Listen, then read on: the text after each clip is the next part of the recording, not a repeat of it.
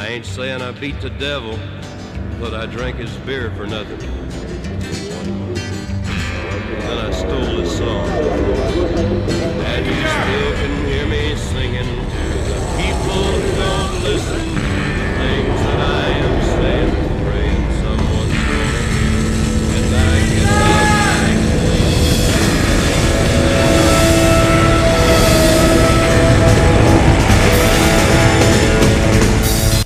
This is hell. All right then.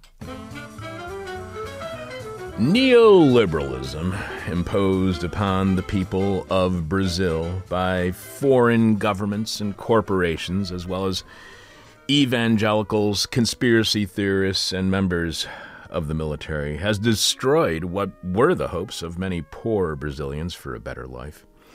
Instead, an unjust justice system, with the help and guidance of assets from the FBI, weaponized the law and used it to oust the democratically elected leadership that was helping the poor, installing a new government in what may, well, many have called a coup.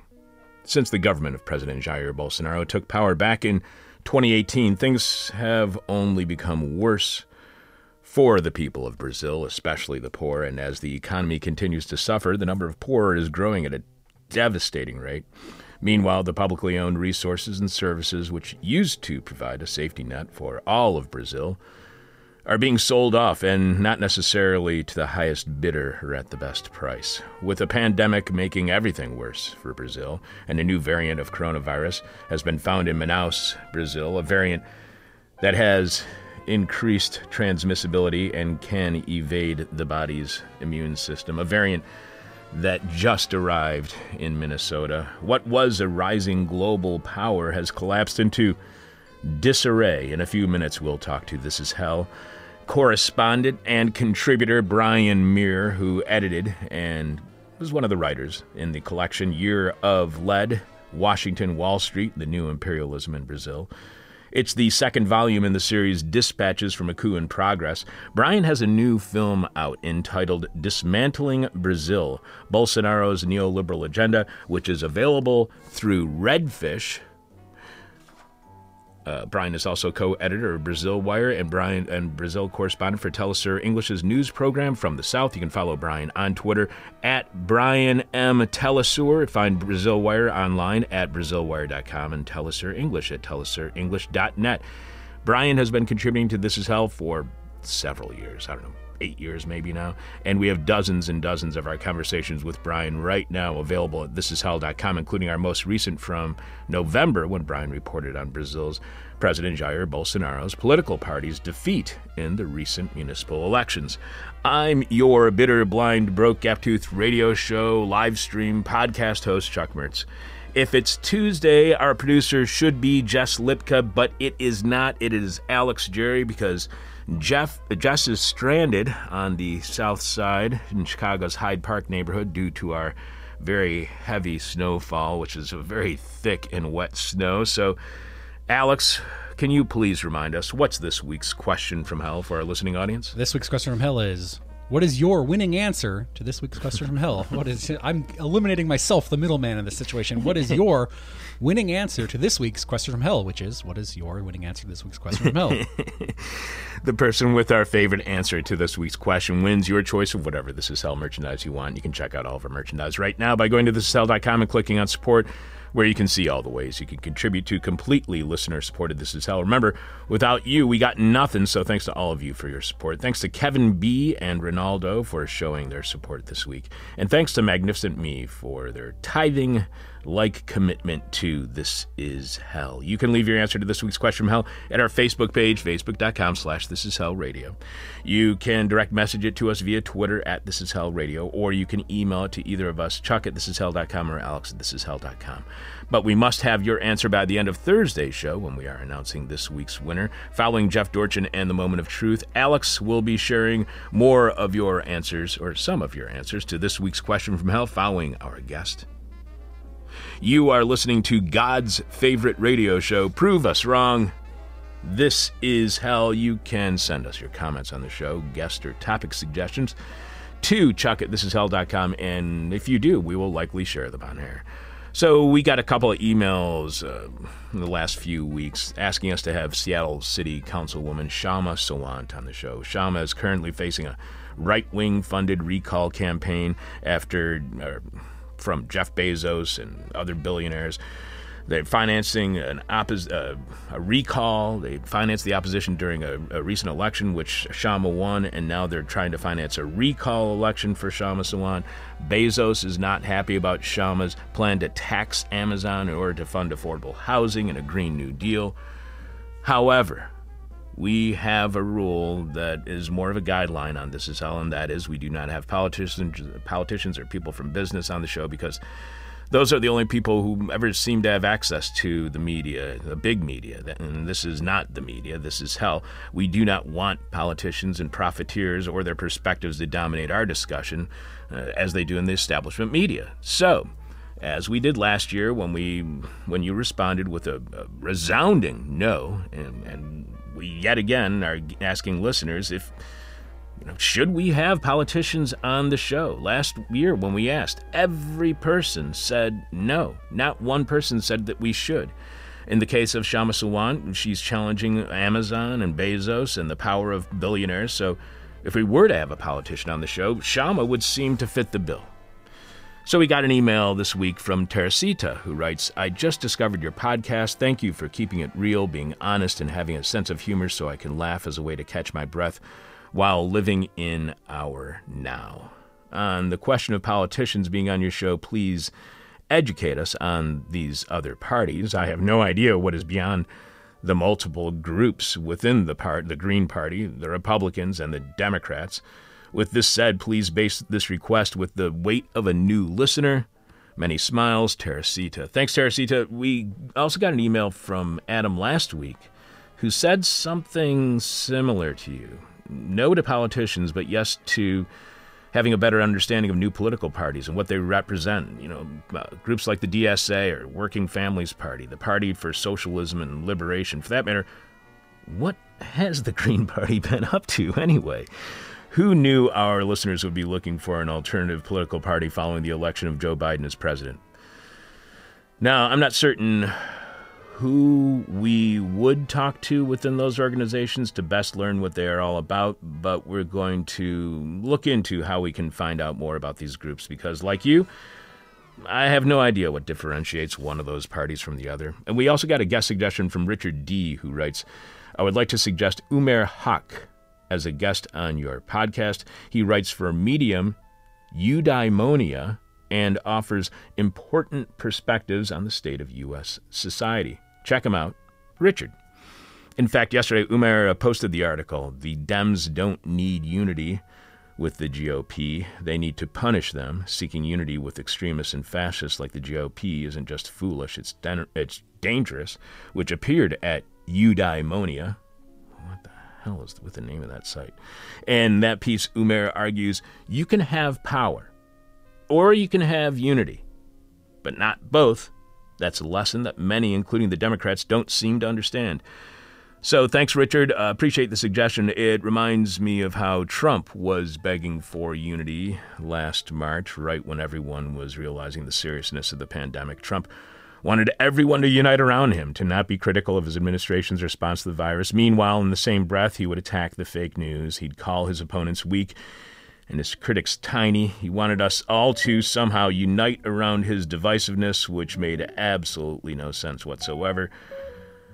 Trump sucked all meaning out of the word unity, and now we have President Biden constantly repeating a meaningless word without telling us exactly how we perform this unity that is being suddenly demanded of us again. You can find Umair Haque's article, The Dems Don't Need Unity with the GOP, they need to punish them at eudaimonia.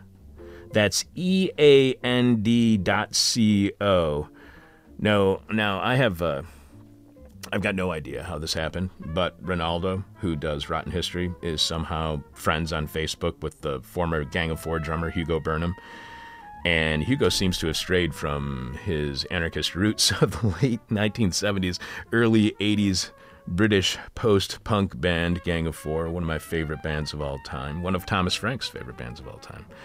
But here's what Hugo Burnham posts on President Biden's first day in office. Can people just give Joe Biden an effing break for like 10 minutes, aka stop whining that he's imperfect, that you didn't get the cabinet members you want? Remember, this is all on the first day of Joe Biden's presidency. That he should have done something else first, that it's not exactly what he said he'd do, that this, that that, that the other. F me rigid. Six months just for six bloody months, hell, even three months. Just sit down and shut it. In return, I won't say another word about Nancy Pelosi's shoes. I have no idea what the reference is. But you gotta wonder what happened to a person who was in a band with lyrics like The poor still are weak, while the, ri- the rich still rule, the poor still weak, while the rich still rule, who's now telling people to express themselves democratically by shutting up for three to six months and not have any criticism of Biden whatsoever. By the way, that's what Democrats told everyone to do in 1992 when Clinton was elected and he had majorities in the House and Senate, which were both lost in 1994 because Clinton's attempts at bipartisan unity completely failed and didn't get anything done. Then Obama repeated the exact same mistake in 2008, losing control of both the House and Senate two years later again after attempting unity and failing at getting anything done again. I guess Umair Haque is correct. You can have power or you can have unity, but you can't have both. You can send your thoughts, comments, and suggestions to us at chuck at thisishell.com. And again, if you do, we will share them on air. Live from the United States, where the law is the crime. This is hell. Coming up, the government of President Jair Bolsonaro is dismantling Brazil. Alex will have some of your answers to this week's question from hell, which is what is your winning answer to this week's question from hell? What is your winning answer to this week's question from hell? The person with our favorite answer to this week's question from hell gets your choice of whatever This Is Hell merchandise you want. You can find all of our merchandise by going to thisishell.com and clicking on support. You can leave your answer to this week's question from hell at our Facebook page. You can tweet it to us. You can email it to us, but we have to have your answer by the end of Thursday's show when we are announcing this week's winner following Jeff Dorchin in the Moment of Truth, as we do each and every Thursday. Again, Alex will be sharing your answers to this week's question from hell following our guest. Another end of the world is possible. This is hell. There was a time not so long ago that Brazil was seen as a rising power on the world stage. Not only was its economy booming, but the lives of the people of Brazil were getting better. And not only for the rich, as it usually happens in Brazil, but the lives of the poor were actually improving as well. Things were going great until a corrupt corruption scandal, the ouster of two democratically elected socialist presidents, and a rigged election that many call a coup. Whatever brief shining moment Brazil seemed to have had has now faded away, or more accurately, has been stolen. Here to get us caught up on what is happening in Brazil and explain how it all fell apart, editor and correspondent Brian Mier edited and contributed to the collection Year of Lead, Washington, Wall Street, and the New Imperialism in Brazil, which is the second volume in this series, Dispatches from a Coup in Progress. Brian's on today to talk about his new film that's entitled Dismantling Brazil Bolsonaro's Neoliberal Agenda, which is available through Redfish Documentaries. Welcome back to This Is Hell, Brian. Hey, Chuck. It's great to talk to you again. Always great to hear your voice, my friend. I got to first let's get caught up on what's going on with the Brazil and coronavirus and your own health. There's a new variant of COVID that's been found in Manaus, Brazil, which has now been found in uh, the Minneapolis St. Paul area as well, and it appears to be more easily transmissible, more evasive. So, first, I guess my most important question is how are you feeling? How's your health going? And what is the state of the virus in Brazil? Well, Chuck, as you as you know, you know, like I got really sick last February before they were saying coronavirus had even arrived in Brazil. I had double, I, I had a dry cough every 30 or 40 seconds on a flight coming back from Venezuela to Brazil through Panama, and double viral pneumonia that took months to get rid of. It took, I mean, the pneumonia cleared up, but my lungs were like filled with gunk for like five months, and I was taking all kinds of different steroids. I'm pretty sure now, in hindsight, that that was coronavirus. So I think I already have it. That's the answer to your question about my health. Um, regarding coronavirus here in Brazil, you know, it's getting really crazy. Like I, I looked out the window the other day. I live above a little square in the entrance to a favela on the north side of Sao Paulo. Has a bar on it. And I looked out the window the other day and nobody was wearing a mask. For the first time since this lockdown first started last year, I looked out my window and saw zero people with masks on. A lot of people seem to have just said, you know, fuck it. And though, I mean, there's no more basic income relief. For a, for a while, the federal government was giving people like um, 60% of minimum salary every month as incentive to stay home, and that's been cut off. And I think the average people are just a lot of them are you know like working class and stuff like that. They just can't justify staying in quarantine and lockdown anymore, and they're just going out and doing their business as usual. And it's the law here that you have to wear a mask on public transportation. So people are just like wearing the mask on their necks as they walk to the bus station, or the bus stop, or the train station. You know and the death rate's back up to what it was at its height last August, over a thousand a day. Still, much better than the United States, and we still have a public health system. So if I, if you catch it, at least if you have to go to the hospital, it's free. And the the vaccine, which is beginning to roll out, is also free. So there's some some things as bad as it is. There's some things that still make it better than the U.S., even though it's a much poorer country.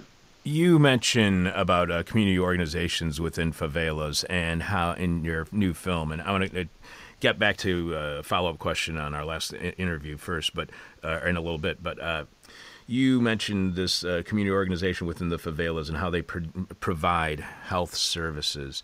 How much better prepared were the favelas? for the pandemic because they already had these community health service programs as a parallel to the government health service? Well, um, that's a bit of a mischaracterization. They don't administer, I don't know any that administer health services. However, you know, there's thousands and thousands of favelas in Brazil, and only a few of them have organizations, community organizations, as good as the organization UNAS, which is highlighted in the documentary. UNAS is a kind of umbrella organization of 16 residents associations located in the largest favela in Sao Paulo, Heliópolis, which has about 200,000 residents. I took Michael Brooks there, and we went on community radio the, when he was down here interviewing Lula. And I used to work with them when I was at ActionAid, so I know, you know, I know those guys. What they're doing they're not doing health. They're they've they're handing out about fifteen thousand month long supply of groceries boxes to the poorest residents every month. You know, uh, with help from international charity organizations and things like that. Because the favela organizations that I know that are doing good work, they've decided that like one of the best things they can do is strengthen people's immunity systems by making sure everyone's eating because there's a hunger crisis starting up again as well, you know? So that's one thing they're doing. And then they're also like distributing free masks and they're they're sending the sound car around every day, reminding people to wash their hands and wear masks and keep um, one and a half meters distance from each other. But it's hard in favelas because you have a lot of overcrowding in the housing stock. Like it, you can't ask someone who lives in one room with eight other people to maintain two meters social distancing. You know, so that that's one of the reasons why it's hitting Afro-Brazilians harder than any other, you know, ethnic group in Brazil right now because most uh, they're, they're, Afro-Brazilians are more likely to be living in favelas than than Brazilian whites. So. Uh, be, before we uh, continue talking about what how community organizing works when, within the favelas and uh, your new film uh, dismantling Brazil, uh, how did Bolsonaro? How did the far right react to the U.S. Capitol siege? Did did Bolsonaro say anything about it? How, how do you think it's affected the way that people in Brazil view the United States? Bolsonaro and his people were announcing all over the internet that Trump was going to stay in power. and that there was going to be something big on January 6th. I do a web TV program that's pretty popular with Nathalia Urban, who's a Brazilian journalist who lives in Scotland. In Portuguese, you know, we have about, I don't know, 15,000 viewers on our weekly show. And we were getting bombarded by what we call Bolsominions, who are supporters of Bolsonaro, with announcements that on January 6th, something big was going to happen. They were, uh, Biden wasn't going to take the presidency.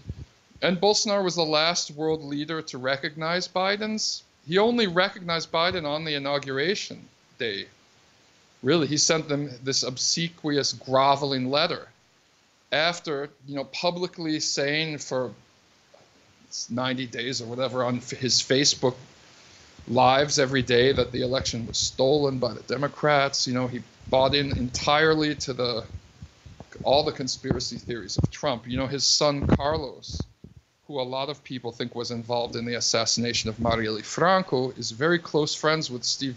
I don't know if he's close friends. He said he thinks he's a close friend of Steve Bannon.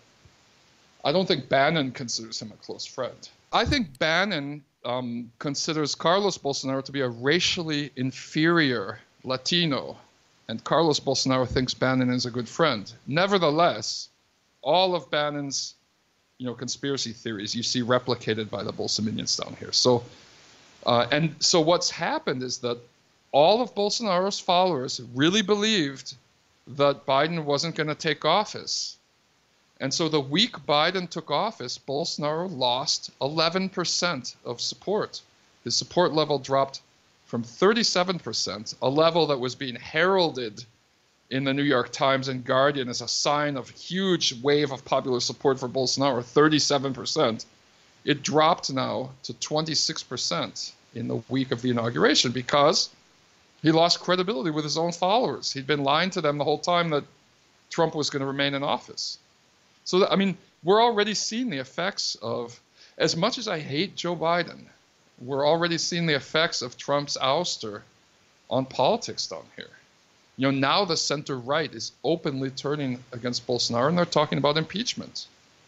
Wow, I didn't know that. So, what has been the impact of Bolsonaro's political? Last time you were on in uh, late November, you were we were talking about how Bolsonaro and his political allies lost in uh, municipal elections. What does that mean for changes on the ground in everyday people's lives in uh, Brazil? How is how are things changed in Brazil since Bolsonaro lost all those municipal elections? Well, Bolsonaro's coalition doesn't believe in politics. You know, they don't believe in public policy, and you can see that very clearly in his uh, management of the COVID crisis. You know, it's just a disaster. Like they, it's like they're trying to spread chaos uh, and I think I believe that's kind of like a Steve Bannon strategy, right? Because in a chaos situation, the elites can further rob uh, the working class and middle class as they've been doing in the U.S. during the pandemic. You know, um, so what that means is just that even in situations where the mayors who took over might be center right, they're from parties that actually believe that there should be a public health system, that there should be a public education. They might believe in these kind of shitty public private partnerships, but at least they believe that the state has a responsibility to deliver public services like health and education. You know, even if they believe in cuts and public private partnerships, they don't believe that those systems should be completely dismantled. You know, so it's positive. And also there's a you know, there's some cities where genuine leftist uh, coalitions have taken over, which is good. It's going to be an interesting year in those cities as well. But it, but it's hard to do anything about COVID. It's like the United States, you know, regardless of whether you have a good governor or mayor, if the president's coming on TV telling his followers they don't have to wear masks, there's controversy. The vaccine, Bolsonaro said on to millions of followers that the vaccine could make women grow beards and all kinds of crazy stuff. It's going to destabilize the response. And that's why Brazil's one of the worst countries in the world for COVID right now, and why these new mutations are starting down here that can affect the rest of the world, can affect the countries where the multinationals that have been benefiting from the coup are located. You know, it's a, it's a world problem right now, the COVID response down here. In your new film, again, it's called Dismantling. Uh, Dismantling Brazil, Bolsonaro's neoliberal agenda, which is available through Redfish Documentaries. Uh, in the very first line of the movie is Brazil was once a rising global star. Today it has descended into crisis under far right President Jair Bolsonaro. Was Brazil's rising star simply because its national oil company was reaping in profits? Can Brazil's star only rise on profits made from climate change? Well, uh, that's a good question. And uh, first of all, know that uh, Brazil has a very diverse economy. It's not like Venezuela, which relies entirely on petroleum. Brazil is the world's largest producer, or second, first or second largest producer of some of the most lucrative commodities in the world, like sugar, coffee, beef, you know, soy, and it also has vast mineral resources besides uh, petroleum. So no, the it didn't. The boom wasn't just because of petroleum profits, and um, and also it's worth remembering that during the 2008 world financial crisis, uh, Lula managed to keep Brazil out of it. It had one quarter of very slight negative growth, like 0.2% negative GDP, because of these Keynesian policies he implemented. And so what happened during this, Brazil has underwent boom and bust cycles, you know, because of commodities. It's the economy depends a lot on commodities for 500 years. This was the first world commodities boom cycle in which Brazil lowered um, income inequality, you know, and lowered, you know, significantly lowered poverty and made major structural changes to the education system, kept it out of a financial crisis, you know. Um, so I would say it's a mischaracterization to say that its economy depends on, you know, climate change and oil. In fact, it's something that's also been smeared by a lot of faux vanguard left writers and academics in the United States. They started smearing left governments in South America on the environment. I've seen these ridiculous smears on Bolivia and Evo Morales' administration. I mean, th- this is an administration in Bolivia that declared that the environment has the same rights as a human being in Bolivia. There's like a landmark advance in environmentalism. And still you see like all of these progressive papers and journals trying to accuse Evo Morales of being some kind of enemy of the environment, which is absolutely absurd. And in the case of Brazil, you know, uh, there was a several year period under Lula's administration in which Brazil was the world leader in reduction of greenhouse gases. And also, it was a world leader in climate change adapt- adaptation through the um, construction and rollout of 1 million family rainwater capture systems in the semi-arid northeast. And all this work to like adjust uh, small farmers output to to products that were like adequate for that environmental zone and things like that. So i i, I mean petroleum was important in the sense that they allocated Dilma Rousseff issued a presidential an executive order allocating 100% of the profits from Petrobras to public health and education, which was immediately canceled after the coup. So it was important, you know, in the sense that it helped finance expansion of the health and public education systems, you know, and so I, I just think it's unfair to try and pin on third world countries that are stuck in these parasitic core peripheral relationships with empire like United States and Western Europe that are responsible for most of the climate change in the world historically that they should be blamed for like not leading the way and weaning off of fossil fuels. And the the people who have to lead the way on that are the ones who've caused the most environmental and damage to the world through their fossil fuel uses. And that's the united states you know? So i, I think it's actually really ridiculous because i've seen several leftist academics like trying to make a big fuss out of like evo morales not weaning off of fossil fuels. It's like, how do you expect a country with a GDP of $40 billion integrated in this imperialist capitalist system to take a lead on that? When every country that ever tries to challenge you know, petroleum hegemony, any country that ever has oil, is invaded by the United States or has its government overthrown by the United States. I mean, these countries do not have the amount of sovereignty, sovereignty that uh, you know some people on the U.S. left give them give them credit for. Because at any time in the last hundred years in Latin America, that any president tries to exercise sovereignty, the government's overthrown, or at least they try, like they've been trying in Venezuela for 20 years or in Cuba for 60 years or whatever. So I, you know, it's a complicated question. I'm not in favor of petroleum. At the same time, I don't think that um, the Latin American left should be put on the spot for not leading the transition to renewable energy. You know. In the film, you quote Patricia Farby, an administrative assistant at Union of Residents Associations of Heliópolis uh, UNAS, the group that you were talking about. And she says that for the government, poor people from the slums don't exist. Black people don't exist. How much do poor and black people exist in Brazilian culture? Do they also not exist in popular media? How much are black and poor people erased from? Uh, the people who do support Bolsonaro? Do they simply not? Uh, do, they not exist in their worldview and their reality because they just never see them? Um, that's a existential question, um, and I would say that there's a like in the United States, like um, people walk down the street in Chicago every day and see homeless people and pretend they don't exist.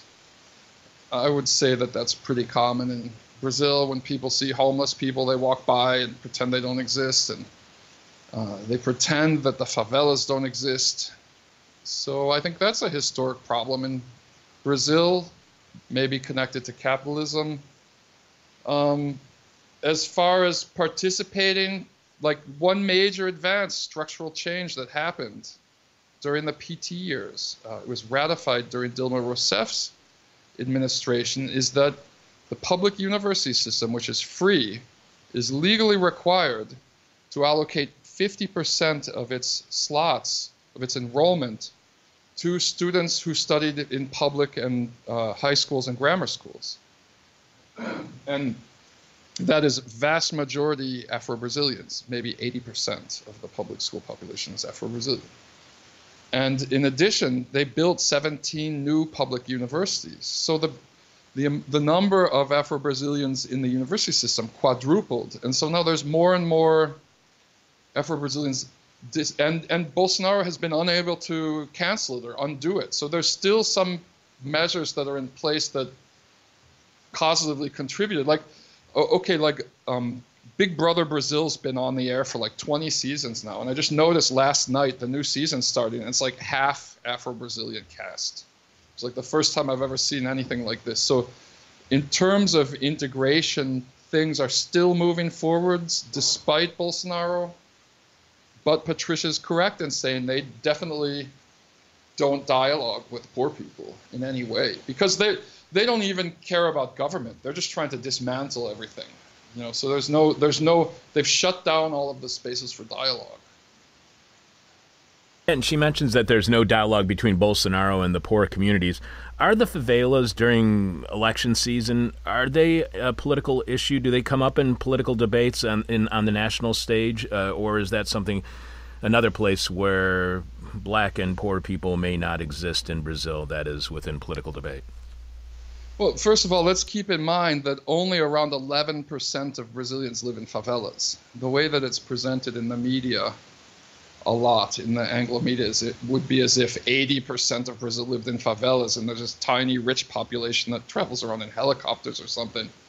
Now, I literally saw an independent article saying this once. So it's only 11% of the population, and there's no congressional districts or uh, alderman, aldermanic districts or wards. So most of the time, most of the candidates all live in the same rich neighborhoods.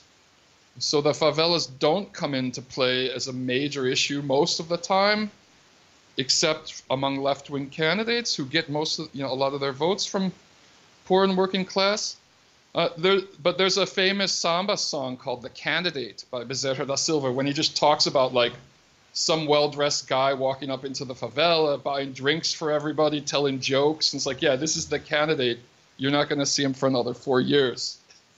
So like they all come into the favelas during the campaign and make all kinds of promises.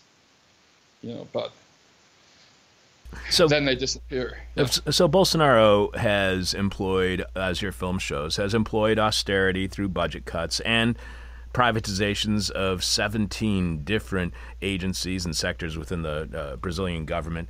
Uh, were voters that supported him voting for austerity? Did he promise austerity and they voted for it? Because so often, Brian, when austerity, when neoliberalism is employed, it's not something that Margaret Thatcher ran on. It's just something that she did once she got in office. It's not something that Tony Blair ran on. It's just something he continued when he was in office. So was Bolsonaro promising these austerity measures and privatizations?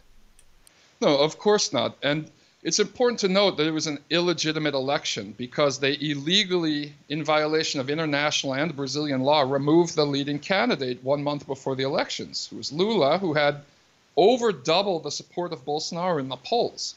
So the PT party was stuck, you know, at the last minute, 30 days before the election, coming up with another candidate. And he still made it to the second round against all kinds of other candidates, even left wing candidates and everything and still got 44 million votes. But the what Bolsonaro ran on was hatred, hate messages. You know, he was going to rid Brazil, he was going to purge Brazil of leftists, gays, and communists. And that was what he ran on. That the communists had ruined Brazil and that he was going to make Brazil great again. His campaign slogan was literally it was a, a, revamp of Deutschland über alles. It was Brazil above all. you know? Wow. And and then since he took office, he's just sold off everything to foreigners. Like it's not just that the privatizations are happening, it's that they're happening in a fraudulent way. Like most privatizations. I mean, that's one of the big problems with this neoliberal dogma about privatizations being so much more efficient than the public sector. An example is that Paulo Guedes, the economic minister, who's an original, he's one of the most mediocre of the original Chicago boys who studied under Milton Friedman in the 70s at the University of Chicago. They sold the credit card system to the National Bank, Banco do Brasil, which is the largest bank in Latin America. They sold its credit card system to the company BTG Pactual that was founded by Paulo Guedes at 12% of its of its value you know, pennies on the dollar. That's how the privatizations are taking place. Privatizing things off to cronies and foreign multinationals at pennies to the dollar. You know, so it's, it's not even like, even from, even if you were literally Milton Friedman, you would complain about this. Right, because they're not uh, selling stuff off to the highest bidder. They're just selling stuff off to help out cronies, to help out their friends, instead of actually trying to help out the people of Brazil. Bolsonaro's uh, finance minister, you were just mentioning, Paulo uh, Guedes, uh, you have historian Rajan Evler saying that uh, he's the same person who helped apply austerity measures under Augusto Pinochet in Chile. Did the U.S., Brian, did they ever stop engaging in interventionist politics in South America, or is this a resurgence of an abandoned policy from the 1970s? No, they ne- they have never stopped. Uh, every on average since the 1890s, the U.S. has implemented a coup in Latin America every 2.4 years. So what have we had? We had you know. We had attempts against Hugo Chavez starting almost immediately. The U.S. has been having coup attempts against Venezuela. The, like the U.S. never stopped holding coup attempts against Cuba. I mean, we know in the 80s we had the Contras and all of this stuff. We had coups orchestrated by the U.S. and dirty wars that killed hundreds of thousands of people in Nicaragua, El Salvador, and Guatemala. You know, in the 90s, the, the U.S. was involved in regime change operations. The, the U.S. overthrew the government of Haiti several times in the last, you know, 30 years or whatever. So no, it never stops. It's just part of you, and it doesn't. There's not really much difference between Democrats and Republicans on this. So the selling off of these resources and services at really low costs has this selling off created an uproar amongst the uh, Brazilian public? Is this one of the reasons that we are seeing the approval rating of Bolsonaro dropping? Yeah, nobody like um, the idea of neoliberal economic policy as an electoral issue died with Fernando Henrique Cardoso, despite the fact that he's lionized in the New York Times, my least favorite publication I always complain about on your show, and in you know in other organizations in the U.S. hides the fact that every time he's announced he was going to try and run for president again, he's never polled over like four percent. Like the the reason the coup happened in 2016 was because the neoliberal center right PSDB party of Fernando Henrique Cardoso lost four consecutive presidential elections. At this point, the international and national, uh, the international imperialist capitalist class and the national bourgeoisie comprador class came to the conclusion that a neoliberal candidate would never win an election in Brazil. And this is why they worked to overthrow the, de- the first democratically elected woman president, Dilma Rousseff, on a budgetary infraction, which was a non impeachable offense, which she was later exonerated for. She didn't even do it. You know, and it's why they arrested Lula. They worked, U.S. Department of Justice, FBI worked together with a public prosecutor's office in Curitiba to arrest Lula and remove him from the elections as he was the leading candidate so that there would be a possibility of a candidate who wasn't talking about neoliberalism at all, just spreading hate messages, Steve Bannon style, to win to win an election. You know, and now he's in danger of being impeached because it's just turned into this disaster. It's like um, what I understand is that the way from Philip Agee CIA diaries and stuff like and other stuff I've read over the years is that the way that the US State Department works in terms of regime change in foreign countries is they have a list of desired outcomes, you know? Like the most desirable thing to happen is that there would be a free election and the neoliberal candidate would win just naturally. One step below that is okay, we help the candidate we want in the election through, for example, in 2014, when David Axelrod's PR company agreed, former PR company, agreed to run the social media for the neoliberal candidate, Aécio Neves. You know, and going down the list, like the last possible outcome would be, you know, military coup. You know, or I guess below that, even like invasion. So I don't think Bolsonaro was their top choice for what happened in Brazil. I think that they were hoping that Aécio Neves would win the election. When he didn't win the election, they were hoping that there could be a kind of coup, which they supported. And they really wanted a kind of um, well dressed and polite neoliberal candidate to win. But if it was between a fascist and um, you know, someone who was going to undo the privatizations, which is what Lula was promising as his campaign platform, they sided with the fascist, as they always do in Latin America, as they always did with Operation Condor and propping up all of these military dictatorships that had torturers that used to stick rats up women's vaginas, like Colonel Ustra, who Bolsonaro's sons walk around with t shirts of. You know, Bolsonaro dedicated his impeachment vote to this guy. Uh, and the US always ends up supporting these scumbags. So Bolsonaro is just one of many you know, one of many horrible, torturous, genocidal maniacs who's been propped up by the U.S., like Papa and Baby Doc in Haiti, you know, um, Alfredo Stroessner in Paraguay, the Argentines who used to drug women and push them out of helicopters into the ocean that were supported by the U.S. And this is what annoys me when I hear liberals telling me I should shut up about Joe Biden sometimes. Joe Biden visited Michel Temer three days after the coup against Dilma Rousseff to tell him that the U.S. gave him his full support. The U.S. democratically run government was the first government to officially recognize the coup in 2016. And so if I say something bad about Bo- Joe Biden now, I have relatives and friends, old friends on Facebook telling me to sh- STFU and things like that. And it's just like, I'm sorry, like I don't live in the U.S. There's this kind of like liberal complacency in the U.S. with all of this crap that the U.S. does. No one like liberals don't even protest against wars anymore in the U.S.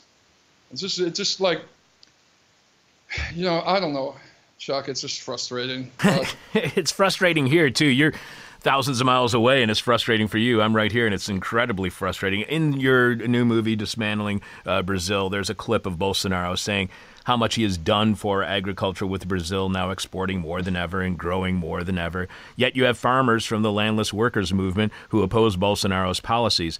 How can policies that lead to production and higher exports be bad for farmers? because it's monoculture. It's not food being produced to consume in the U.S. Not to mention the effect it's having on climate change, because all of this new production is inside former Amazon jungle. You know, during the PT presidencies, they played a balancing act. They supported agribusiness, expansion of agribusiness. They they freed up um, genetically modified crops, which was a big mistake.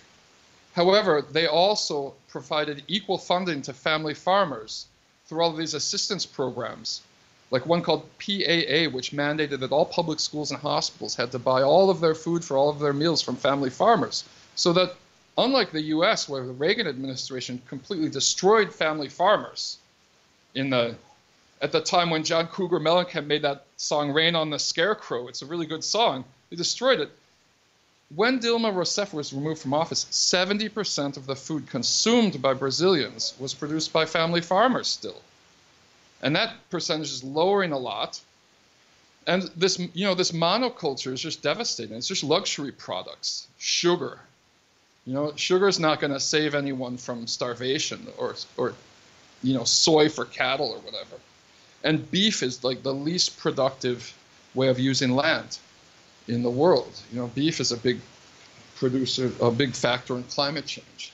So that I mean, that's what they're talking about. Like the, I had a really interesting conversation with the landless peasants, landless workers movement guy Valdir Zinho, in which he was just telling me like to a family farmer, soil is a living organism. It's full of little plants and bugs and insects and things like that. And the way that monoculture works is they just kill the soil first and then they kill everything in the soil and then they start feeding chemicals into it so they can grow specific crops. And it's just like it's making it he just said it's making everyone sick. He said the same companies that are producing the pesticides are producing the drugs that people consume in pharmacies to counteract the effects of eating too much industrialized food and it's amazing, uh, as you point out in the film, how hunger is increasing throughout Brazil. While here you have Bolsonaro saying, yes, but if you look at these numbers, our exports are through the roof and our production is through the roof, without pointing out that hunger is also through the roof. The film features investigative uh, reporter Bob Fernandez, who mentions U.S. involvement in the corruption scandal that ousted President Lula, and how U.S. involvement and reaction in the case was far more than what Fernandez believes is legal, with 17 or 18 active FBI agents and the anti corruption director for Latin America working on the case. How is this kind of collaboration? Illegal? Whose law is being broken? Is it Brazil's? Is it the U.S.? Is it international law? Whose law was being broken in the Operation Car Wash investigation that led to the ouster of President Lula? Okay. Um, first of all, Bob Fernandez's whole interview from the film, which I co-produced with Michael Fox, is available on Brasil Wire. We published it yesterday. It's really interesting. It talks about a lot of stuff. I won't go into it. I'll answer your question here. Basically, when Fernando Henrique Cardoso was president, he signed a treaty with the United States enabling joint investigations between the Brazilian federal police and public prosecutors and the U.S. Department of Justice. However, um, uh, there's a series of protocols to guarantee sovereignty, uh, national sovereignty, which have to be met in any cooperative investigation. In other words, all communications between local Brazilian police and U.S. DOJ have to pass through the you know the Brazilian Secretary of State's office. and, and have to be, you know, monitored and read and approved of. And so, what we know from a, a, speech that U.S. Assistant Attorney General Kenneth Blanco gave at the Atlantic Council in 2017, which you can watch online, he's bragging about how a key element of their of the arrest of Lula, which he was also bragging about, was that they had they maintained constant informal communica- uh, communications with the public prosecutors in Curitiba that bypassed these protocols that slowed everything down. So the operation was more agile because of these informal communications. Well, that that's a violation of the treaty on both sides, on the U.S. and the Brazilian side. Okay, and that alone, that speech alone, was used as justification to file a case for dismissal of all charges against Lula from Lava Jato, which is still like bouncing around in the court system. You know, the conservative court system. So I mean, it's not like Bob Fernandez's opinion; like it's an actual fact. You can watch video in which you know DOJ leader is talking about it, and there's all kinds of other evidence because when the Intercept released all of these th- hundreds of hours of social media chats between members of the prosecution and the judge who was overseeing the case, which is highly unethical, Judge Sergio Moro, who became Bolsonaro's justice minister.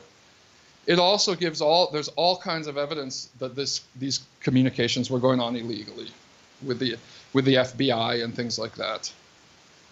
So, uh, what is the connection then? You because you, are in your film you talk about this at length about the rise of fascism within Brazil, as well as the implementation of Bolsonaro's uh, plans for uh, or policies of austerity and privatization. What is the connection between rising fascism and austerity? How are the two linked? How do they work together? Well, austerity is the goal of the US for all of the third world. And the IMF, too, has been pushing it. And Western Europe, because it makes it easy, easier for integral state actors, the corporations that support, that prop up these right wing governments we have in the US, uh, it makes it easier for them to suck all of the natural resources out of the country, you know, and the agricultural production, everything. Uh, the, the project, the neoliberal project, is electorally unfeasible.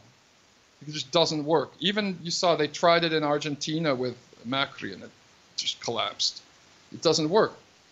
So, you know, the, when the electoral project doesn't work, the only way that you can uphold this economic project is down the barrel of a gun, which is what we have with Bolsonaro and his military coalition that's running the country right now.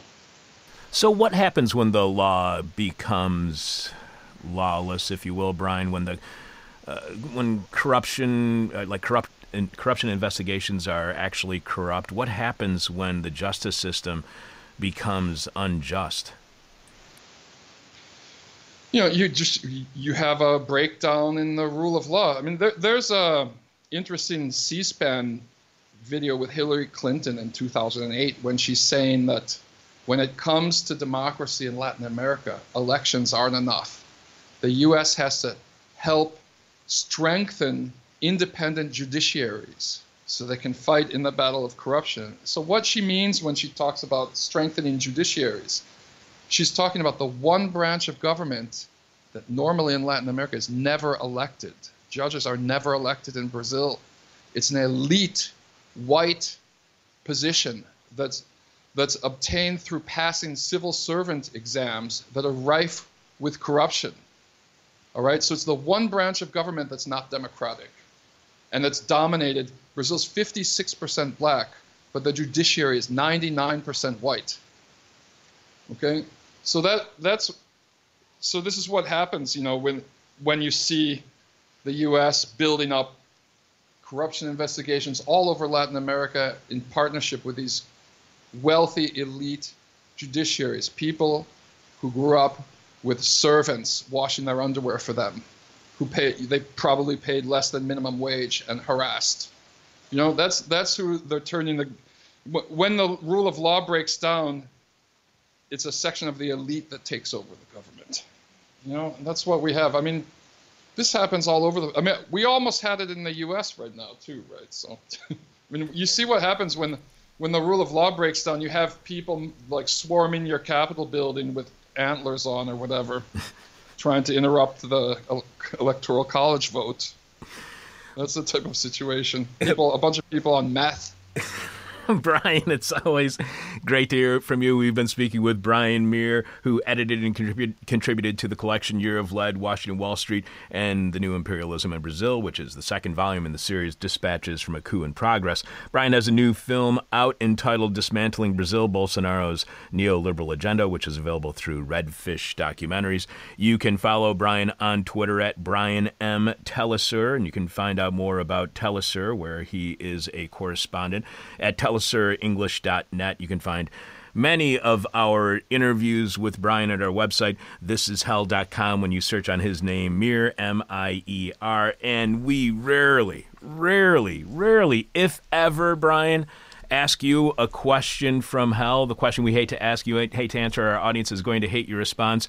But I have such a good question from hell for you that I got to ask you a question from hell. And here it is, Brian. It says, at your video when I was watching it on YouTube. It says at the bottom, Redfish is funded in whole or in part by the Russian government. So, Brian, are you a Russian spy? Does it pay well? And can you get me a job?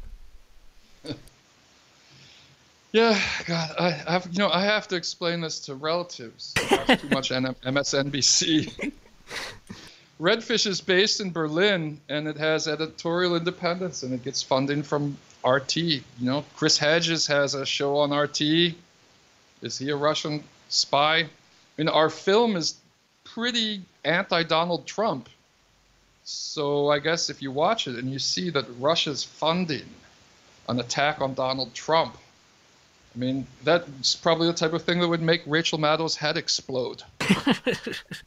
so uh, you're saying that Chris Hedges is a Russian spy? Is that what you're getting at? Uh, you know what? If I were ever a Russian spy, I would want to be one like in the 60s. I don't think there's any charm in being a Russian spy these days. well, no bridges to meet people at at midnight in a dark place while you're wearing a really fancy Phone fedora. shoe. Exactly. that sounds great. All right, Brian.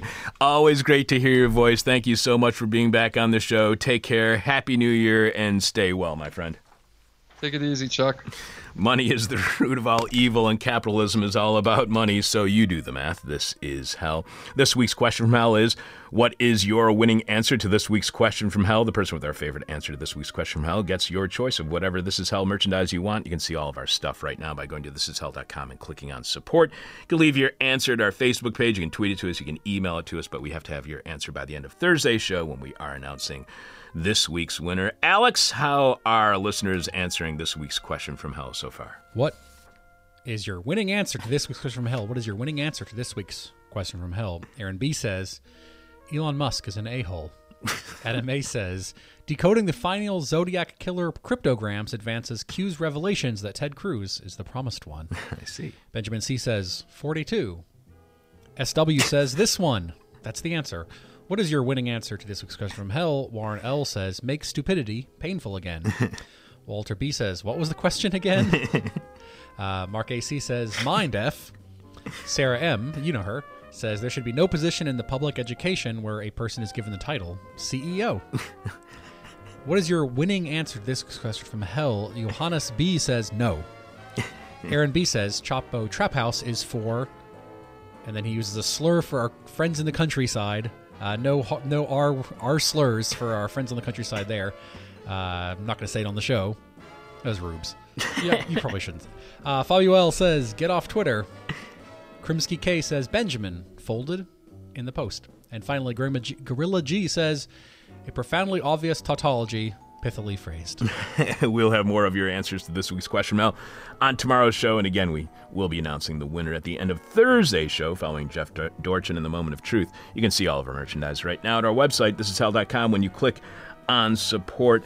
Alex, who is on tomorrow's Wednesday's live one hour show at 10 a.m. Chicago time, right here at thisishell.com. Uh, real excited to have Anna Clark back on the show to talk about her pr- new ProPublica piece, "The Unfinished Business of Flint's Water Crisis." We talked in her with her in 2018 about her book on Flint, the Poison City. If you get a chance, that's a really great interview, and I'll probably be talking a lot about that one on uh, tomorrow's show. Yeah, the interview was in 2018. Her book is The Poison City, Flint's Water, and the Ur- American Urban Tragedy, which won the Hillman Prize for Book Journalism and the Rachel Carson Environment Book Award. So definitely worth a read. We'll also have more of your answers to this week's question from hell. I'm your bitter, blind, broke, gap-toothed radio show host, podcast host, live streaming host, Chuck Mertz. Producing today's show is Alex Jerry. Thanks to Alex and thanks to Brian Mier for being our guest today. Also, thanks to Jess Lipka for everything that he does do on the show. We totally understand you being trapped on the south side today, so we'll see you back here again next Tuesday staring into the abyss so you don't have to. This is hell. My demon is on my butt. Ah. My demon talks to me in profanity like a sailor. And my demon tries to knock me down. And my demon tries to put me on a hell ride. Thank you for listening to This Is Hell. For more interview hell and to support the show, visit thisishell.com.